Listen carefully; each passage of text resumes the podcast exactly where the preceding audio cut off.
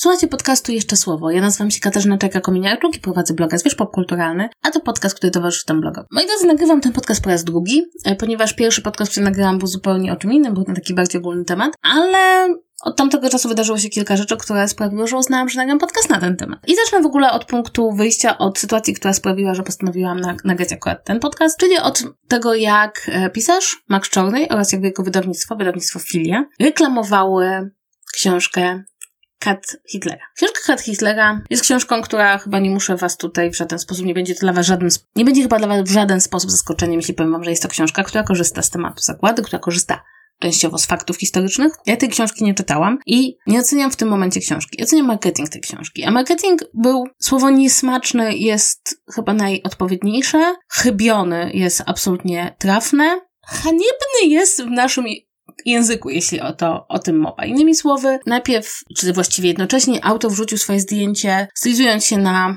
nazistowskiego zbrodniarza. Zresztą to bardzo ciekawe, bo jakby sugerował, że zostawia nam dwie zdjęcie siebie z książką oraz tego zbrodniarza. To nie było zdjęcie zbrodniarza, to było zdjęcie, to było zdjęcie z planu czy właśnie kadr z filmu Lista Schindlera. To też jakby moim zdaniem dobrze świadczy o researchu. Natomiast wydawnictwo w tekstach poświęconych książce, na przykład na Instagramie, podkreślało, że to po prostu niesamowite, to jest lepsze od seryjnych morderców i że to chyba nawet autor podkreślał, że to lepsze od seryjnych morderców, no ale przede wszystkim, że to tak prawda historia osoby, która była odpowiedzialna za największą ilość egzekucji w czasie zakłady. I oczywiście bardzo dużo osób o tym pisało. Bardzo dużo osób na Instagramie, także na Facebooku. Kuba Ćwiek napisał bardzo, bardzo długi post, zresztą zwraca uwagę, że jakby element takiego pod, podkręcania emocji wokół książki, a właściwie wokół krycieństwa tej książki, wokół tego, że ona jest po prostu taka straszna, ona jest lepsza od tych, zagłada jest lepsza od tych wszystkich seryjnych morderców, bo taki seryjny morderca sobie kilka osób zabija, a w zagładzie zginęły miliony. I wydawnictwo postanowiło jakby nie odnosić się do czegoś, co nazwał wulgarną krytyką. Istotnie nawet ja nie byłam w stanie powstrzymać się od, od przekleństw, kiedy pisałam o tym, o tym zdarzeniu na Facebooku. Nie byłam się w stanie powstrzymać od przekleństw, ponieważ czasem człowiek zestawia się z zachowaniami tak po prostu wychodzącymi poza jego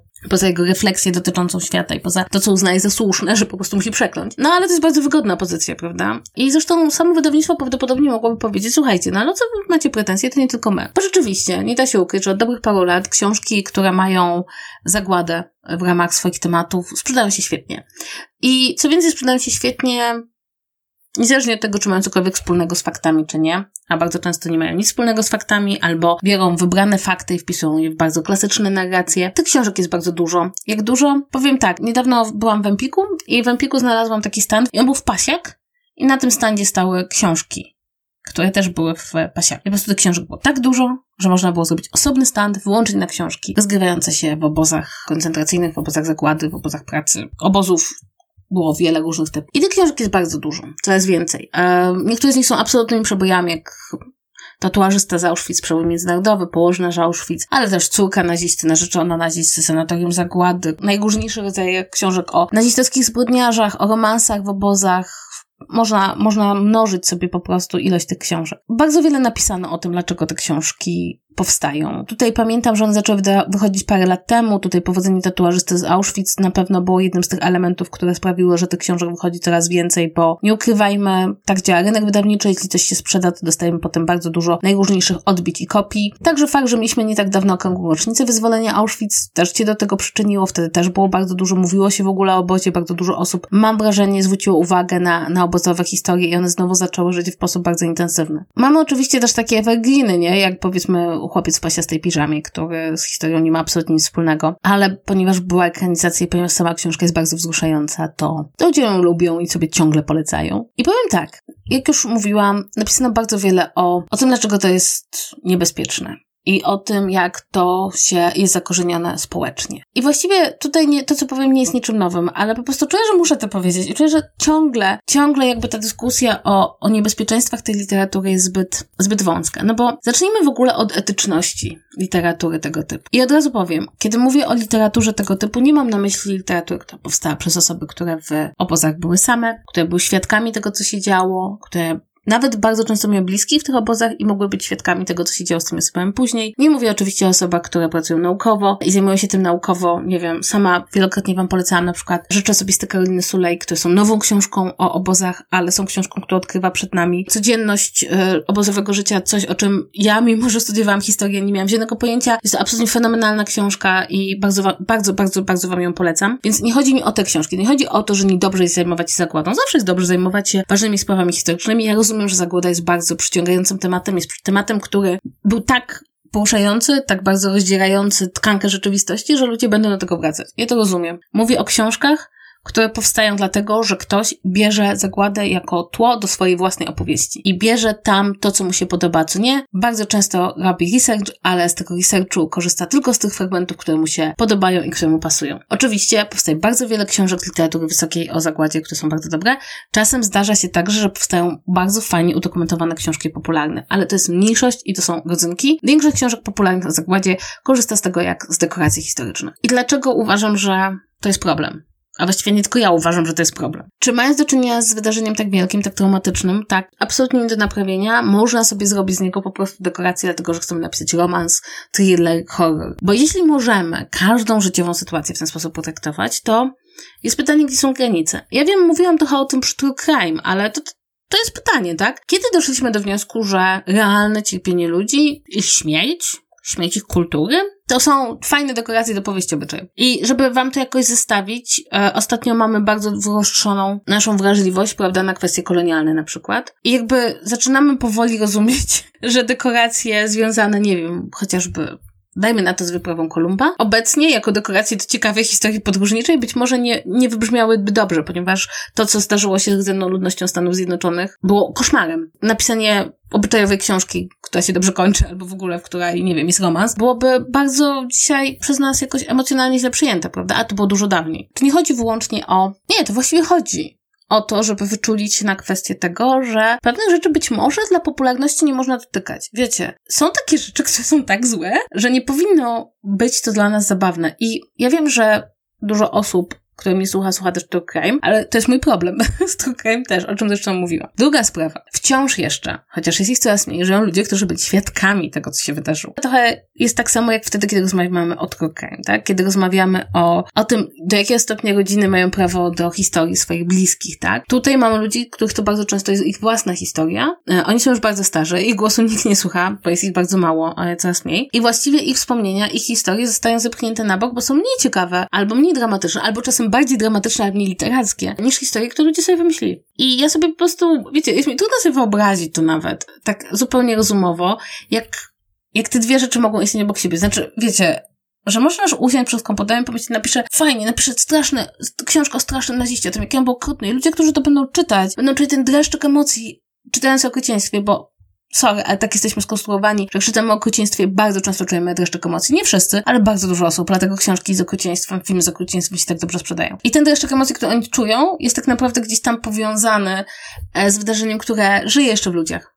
Bo ci ludzie jeszcze żyją. Jeśli byli dziećmi w czasie zagłady, no to mają około dziewięćdziesiątki, ale żyją. Nie upłynęło jeszcze jedno ludzkie życie od tych wydarzeń. A już one mają stać się jakąś podnietą dla, dla czytelnika. I co więcej, te ich narracje zawsze będą mniej się przebijać, dlatego że tatuażysta z Auschwitz jest po prostu, wiecie, wzruszającą historią. Nie było takich wzruszających historii, albo były, tylko były dużo bardziej skomplikowane, jak, nie wiem, możecie sobie przeczytać w reportażach Hanny Kral, które jakby świetnie pokazują, że nie, nie da się wpisać zagłady w prostą literacką narrację, która pasuje wszędzie. I w związku z tym te narracje właśnie Słupca w pasietej biżamie, z, z tych wszystkich książek o katach zewsząd, właśnie z tatuażysty z Auschwitz będą po prostu mocniejsze, bo są ciekawsze, ponieważ ktoś ci napisał, a nie spisał. Trzecia rzecz jest taka, że właśnie, jak już rozmawiamy, jest mnóstwo określeń, jest e, Disneyland Holokaustu, jest właśnie ta zabawa zagładą. I to, to jest ponownie to samo, co w Turkiem. To nas znieczula. Teoretycznie powinno nas uczulać, teoretycznie powinno nas uwrażliwiać, a tak naprawdę nas znieczula. Dlatego, że czytamy kolejne książki o zbrodniarzach,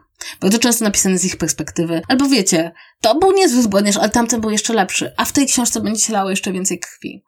I to oczywiście, że się leje krew. I to nie jest krew w postaci fikcyjnych, to jest krew prawdziwych ludzi, którą ktoś opisuje dla naszej przyjemności. I możemy to analizować na wiele sposobów, o czym wolno nam opowiedzieć, o czym nie. Ale możemy też zadać sobie takie zupełnie etyczne pytanie, czy czyjeś cierpienie może być punktem wyjścia dla naszej rozrywki, dla refleksji, nad naturą ludzką, nad złem, nad dobrem, nad chęcią przetrwania jak najbardziej. I to robi literatura od lat. Literatura od lat zmaga się z zagładą właśnie zadając ważne pytania. Ale te książki nie zadają ważnych pytań, bo one nie są tego rodzaju literaturą. Nie są literaturą, która próbuje znaleźć miejsce dla człowieczeństwa w tym wszystkim. Są literaturą, która na przynieść ma szybką emocjonalną odpowiedź. Czy to będzie wzruszenie, czy to będą łzy, czy to będzie happy end, czy to będzie poczucie przerażenia, ale tego przerażenia literacko wykreowanego. Co więcej, bardzo wiele z osób, które pisze takie książki, powołuje się na to, że korzysta z, z historycznych faktów, z tego, co się naprawdę wydarzyło. I to jest bardzo często naciągane, ponieważ pomijając już fakt, że bardzo, bardzo mało osób robi na porządne researche, naukowe researche. Bardzo mało osób konsultuje się z naukowcami, a sami naukowcy bardzo by może chcieli, żeby ktoś to z nimi skonsultował, a tylko, że oni właśnie mogą ci powiedzieć to, czego nie chcesz usłyszeć przy swojej książce. Mogą ci podsunąć pewne obrazy, pewne teksty, pewne interpretacje tego, co chcesz zrobić, które ci nie pasują do narracji. Ale niestety, ponieważ i to ukrywajmy, wszyscy tak mamy, tak? Ponieważ sięgnięcie po książkę historyczną, nawet wejść na głupią stronę internetową Muzeum przy Auschwitz jest trudne, a wzięcie kolejnej powieści jest proste, to te fakty będą wypierać te fakty historyczne. Te prawie historyczne fakty, te, które się ubierają w historyczność, będą wypierać nam z głowy fakty historyczne. Bo studiowanie historii zagłady jest trudne, jest skomplikowane, jest bolesne, jest przede wszystkim przerażające, bo jest prawdziwe. Natomiast z drugiej strony są narracje, które są wpasowane w to, co nam dobrze zapada w mózg. No i jest jeszcze kwestia trzecia. Czwarta, nie wiem, która to już z kolei. Póki historie były skoncentrowane na więźniach obozów, można było jeszcze w jakikolwiek sposób bronić tego rodzaju literatury. Ja tutaj zwróćcie uwagę, jakby staram się nie oceniać wszystkiego bardzo szybko. Można było w ten bronić tego rodzaju literatury, mówiąc, że ona jednak mimo wszystko w jakiś sposób może wzbudzać współczucie, pomagać ocalić pamięć w ogóle o tych wydarzeniach, w jakiś sposób osadzać w kulturze popularnej, literackiej kulturze popularnej zakładę. Tylko problem polega na tym, żebyśmy przeszli już przez e, ofiary i doszli do katów. I to doszli do katów, którzy mają mordować jak najwięcej, mają być jak najstraszniejsi. I ta fascynacja tymi jednostkami, które powinny zostać skazane za, na zapomnienie. Zresztą, prawdę powiedziawszy, bardzo dużo mówiono o tym, jak bardzo do tych ludziach powinniśmy zapomnieć. Dlatego, że pamięć o nich, no właśnie, może się okazać niebezpieczna. Dlatego, że czytasz o takim zbrodniarzu, a potem o jeszcze jednym zbrodniarzu, a potem o jeszcze jednym. I oczywiście większość osób poczuje obrzydzenie i niechęć, ale część osób pomyśli sobie, ciekawa osoba. Intrygująca. Dużo ciekawsza od ofiary. Dlatego, że ofiary są liczne, są często anonimowe, często nie wydają nam się specjalne, każdy z nas mógłby być ofiarą, ale ten zbrodniarz? Zbrodniarz jest w pięknym mundurze, zbrodniarz popełnił takie rzeczy, które są niewyobrażalne, zbrodniarza znamy z imienia i nazwiska.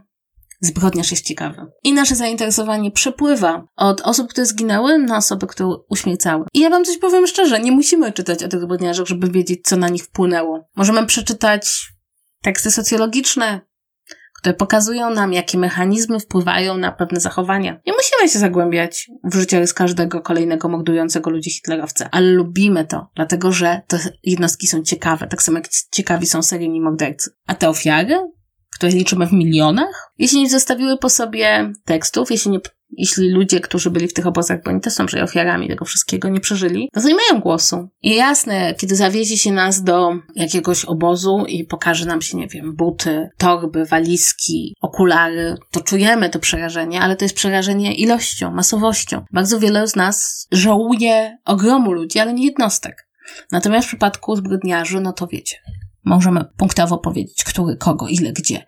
No i to się, wiecie, ta fascynacja jest niebezpieczna. Ja nie mówię, żeby, że każdy, kto przeczyta książkę Czarneja zamieni się w nazistę, ale bardzo łatwo przesunąć nasze zainteresowanie, przesunąć nasze współczucie, przesunąć nasze emocje. I to nie jest jakby coś, co czyni nas złymi, ale to jest rzecz, w której powinniśmy się pilnować. Na samym końcu chciałabym powiedzieć o odpowiedzialności. Uważam, że to jest bardzo prosto umywać ręce.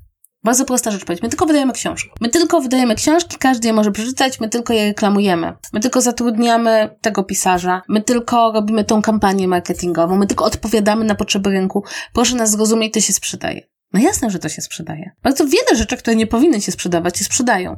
Ale jednak mimo wszystko trzeba się wtedy pogodzić z tym, że będzie negatywna reakcja i to, że żyjemy w czasach, w których Otwarta krytyka korzystania z cierpienia innych ludzi jest przyjmowana za hejt, że żyjemy w czasach, w których bardzo wiele osób mówi, dobrze, że o tym mówią, więcej osób się dowie, to jest wywrócenie do góry nogami w ogóle pojęcia odpowiedzialności. Co więcej, jest to także porzucenie odpowiedzialności za to, co się dzieje potem z czytelnikami. I dzisiaj już to widać, kiedy chociażby pod postem e, Kuby Ćwieka, który bardzo ostro staje przeciwko takim książkom, pojawiają się czytelnicy, którzy mówią: krytykujesz, bo zazdrościsz, chcesz cenzurować. Ci czytelnicy są absolutnie przekonani, że jest okej. Okay. Dlatego, że gdyby nie było okej, okay, to by wydawnictwo nie wydawało tych kolejnych książek. Nie broniłoby autora, nie wydawałoby go w takiej ilości. To nie jest tylko odpowiedzialność za to, co się wydaje, ale za to, jak ta książka, którą się wydaje, wpływa na czytelników. A wpływa na nich tak, że kiedy ktoś im mówi, że pozywanie z książką jak zbrodniarz nazistowski jest nie okay, ich reakcją jest zazdrościsz, ich reakcją jest chcesz cenzurować. Mimo, że przypomnijmy, cenzurowanie polega na tym, że państwo zabrania i karze za poruszanie pewnych tematów i treści. Nie polega na tym, że zwracamy uwagę, że jest nie na miejscu poruszać pewne tematy i treści. To tak na marginesie. I za tą grupę też o wydawnictwo jest odpowiedzialne, bo ci ludzie nie wzięli się znikąd. I ich postawa nie wzięła się znikąd. Bo przecież każde wydawnictwo wie, co robi. Wie, co robi. Wie, jakie są te mechanizmy. I wie, co jest na samym końcu. Na samym końcu tego mechanizmu są pieniądze. I tak naprawdę możemy mówić bardzo dużo o moralności, o e, odpowiedzialności, o sprawczości, o tym, jak się układają gusta, ale w ostatecznym rozrachunku to jest biznes. I jeśli wyjmiemy wszystkie elementy po drodze, to jest dokładnie to samo, co Wam mówiłam w przypadku tego kraju. Jeśli wyjmiecie wszystkie elementy po drodze, to w ostatecznym rozrachunku zostaje nam taka historia. Kilka milionów osób zginęło, zamordowanych w brutalny sposób i ktoś teraz na tym robi pieniądze. I zostawmy te dwa fakty bo one są oczywiste. I ja nie wiem jak wy, ale jak ja o tym myślę, to chcę mi się kląć. Chcę mi się kląć bardzo paskudnymi słowami. Chcę mi się kląć, dlatego że robienie biznesu z ludobójstwa jest niemoralne. Ale też pokazuje po prostu, jak w ostatecznym rozrachunku zwycięża pieniądz, zwycięża chęć zysku, zwycięża to, że to ma duże nakłady, zwycięża to, że to się trafia do ludzi. I ponownie, nie mówię o wydawaniu książek ludzi, którzy przeżyli zagładę, nie mówię o wydawaniu książek historycznych, nie mówię o wydawaniu książek socjologicznych, nie mówię o wydawaniu książek, które szukają sensu w tym wszystkim. Bo to rozumiem, to jest rola literatury. Mówię o książkach, które powstają po to, żeby kupiły dużo ludzi i żeby były hitami wydawniczymi. Fakt, że my tu w Polsce w kraju, w którym to się wydarzyło, w kraju, w którym każdy może pojechać i zobaczyć na własne oczy obóz zagłady, w kraju, w którym prawie każda rodzina ma kogoś, kto był poszkodowany nawet jeśli nie był w obozie, ale był poszkodowany przez to, co się wydarzyło tutaj. W kraju, w którym mamy tyle osób, które przez lata nosiły traumę. Moje pokolenie, osoby, które mają 30 parę lat, byliśmy świadkami bardzo często naszych dziadków, którzy się z tej traumy nie wyleczyli. A nawet jeśli nie miały się bezpośredniego kontaktu z tymi osobami, to bardzo wiele jest historii rodzinnych. Mamy też po prostu żyjących jeszcze świadków. I to są nasze hity wydawnicze? Jak możemy z jednej strony być tacy strasznie siebie dumni, odnośnie tego, jak bardzo Polacy pomagali Żydom, bo ja tego nie neguję. Ja nie jestem z tej grupy, która uważa, że nie. Uważam, że Polacy pomagali Żydom i to jest prawda. Ale jednocześnie być może powinniśmy bardziej szanować własną historię. Historia ofiar obozów to jest historia nas wszystkich.